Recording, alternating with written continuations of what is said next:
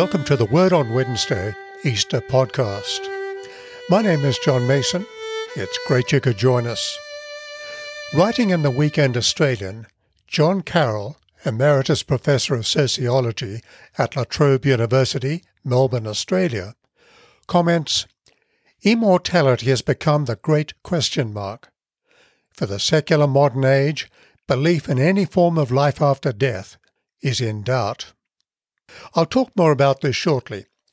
But first, if you missed the recent Anglican Connection online conference, for $30 registration, you can access all the conference in your own time until May 31. Register at www.anglicanconnection.com. The reading is from the Gospel according to St. John, chapter 20, verses 1 through 10 and 19 through 21a. Early on the first day of the week, while it was still dark, Mary Magdalene came to the tomb and saw that the stone had been removed from the tomb. So she ran and went to Simon Peter and the other disciple, the one whom Jesus loved, and said to them, They have taken the Lord out of the tomb, and we do not know where they have laid him. Then Peter and the other disciple set out and went toward the tomb. The two were running together, but the other disciple outran Peter and reached the tomb first. He bent down to look in and saw the linen wrappings lying there, but he did not go in. Then Simon Peter came following him and went into the tomb. He saw the linen wrappings lying there, and the cloth that had been on Jesus' head not lying with the linen wrappings, but rolled up in a place by itself. Then the other disciple who reached the tomb first also went in, and he saw and believed for as yet they did not understand the scripture that he must rise from the dead. Then the disciples returned to their homes. When it was evening on that day, the first day of the week, and the doors of the house where the disciples had met were locked for fear of the Jews, Jesus came and stood among them and said, Peace be with you. After he said this, he showed them his hands and his side. Then the disciples rejoiced when they saw the Lord. Jesus said to them again, Peace be with you. This is the word of the Lord. Thanks be to God. Writing in the Weekend Australian, John Carroll, Emeritus Professor of Sociology at La Trobe University, Melbourne, Australia, comments Immortality has become the great question mark. For the secular modern age, belief in any form of life after death is in doubt. Most no longer believe in a supernatural being, whether providential, guiding, punishing, or forgiving. God has become a figment of the archaic imagination. What then does life have to offer? The subtext of today's elite are the words of the 5th century BC philosopher Protagoras. In all things, man is the measure. Men and women determine what is of value and what is not. Voices today pronounce on race and gender, equality and rights, and so on.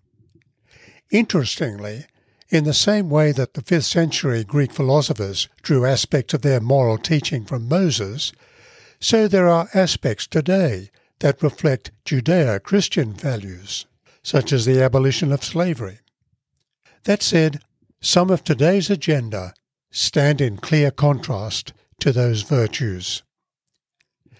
Given that life and death matters are at stake, it's imperative we ask whether the account of Jesus' resurrection is an invention. I say this because the resurrection is foundational for Christianity. If it's false, let's eat, drink, and be merry, for tomorrow we die. If it's true, it's life changing. The words of the Greek philosopher Heraclitus are apt. Unless you expect the unexpected, you'll never find truth, for it's hard to discover and hard to attain. And last century, G.K. Chesterton remarked, Truth is stranger than fiction, for fiction is the creation of the human mind and therefore congenial to it.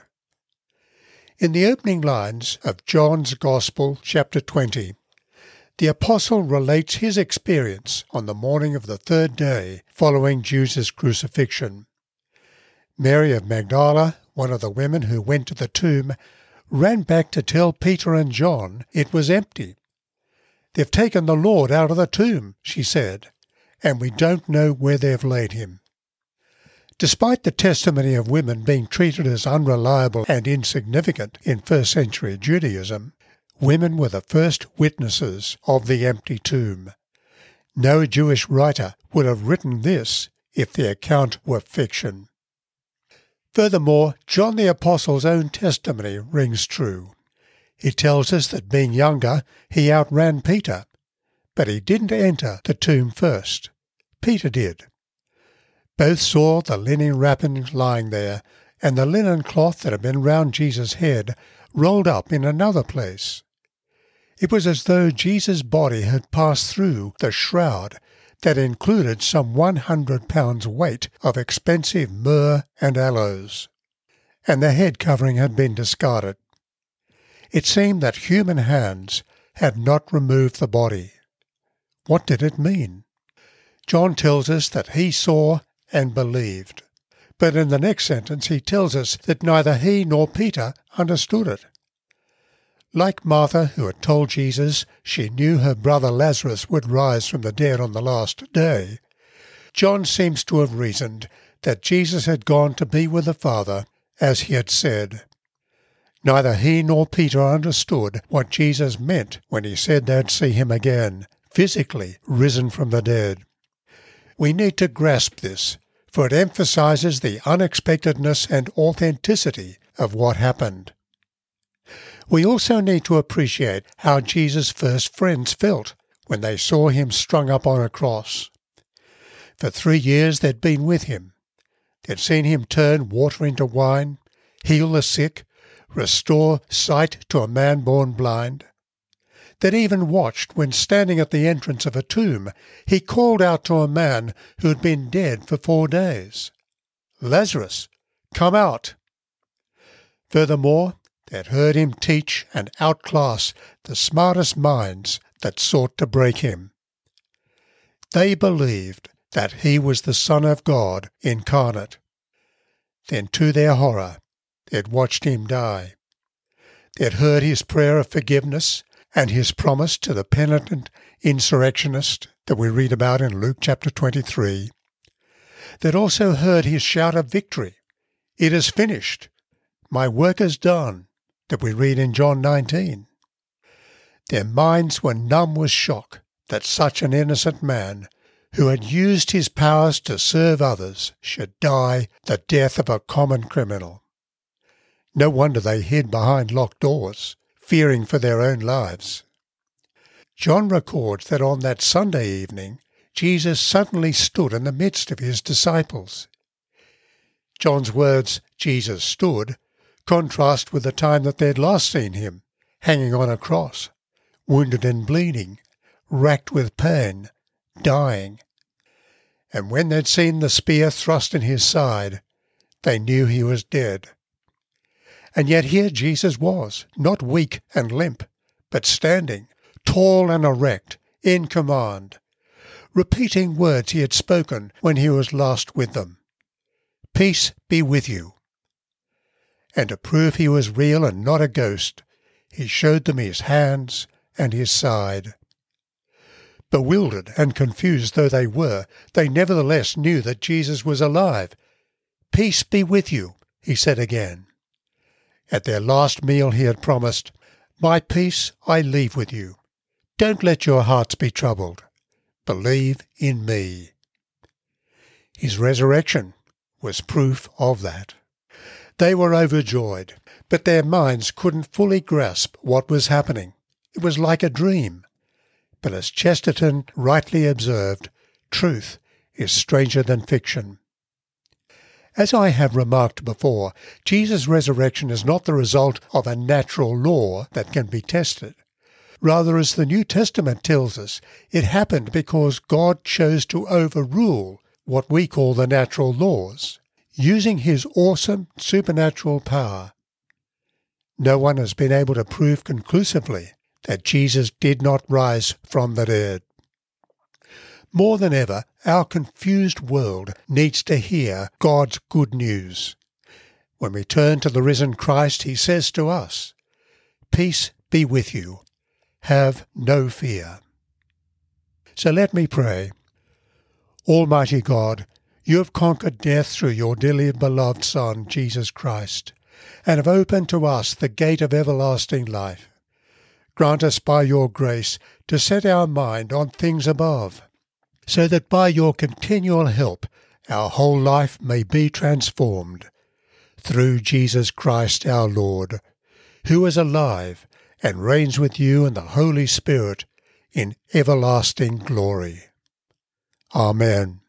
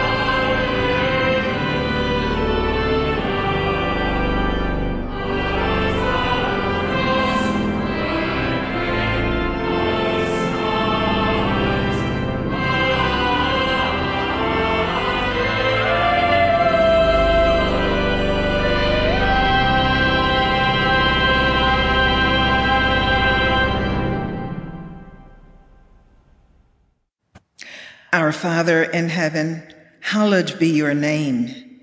Your kingdom come, your will be done on earth as in heaven. Give us today our daily bread. Forgive us our sins as we forgive those who sin against us. Lead us not into temptation, but deliver us from evil. For the kingdom, the power and the glory are yours now and forever. Amen. A prayer for peace. God of the nations, whose kingdom rules over all, have mercy on our broken and divided world.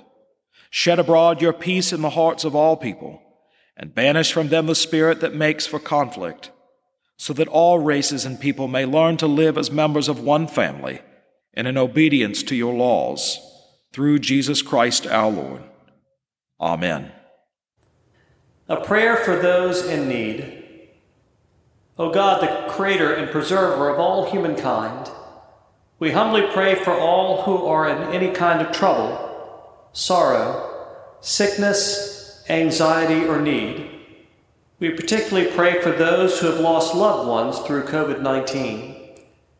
We thank you that a vaccine has now been produced and pray that it will be made available both speedily and fairly so that all peoples and nations may benefit. Father, we also continue to pray for people who suffer because of injustice, poverty, and powerlessness.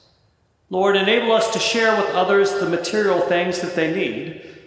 Most of all, in your great mercy, bring comfort and hope through the good news of the gospel of Jesus Christ, who died and rose to save us and to give us meaning and hope forever.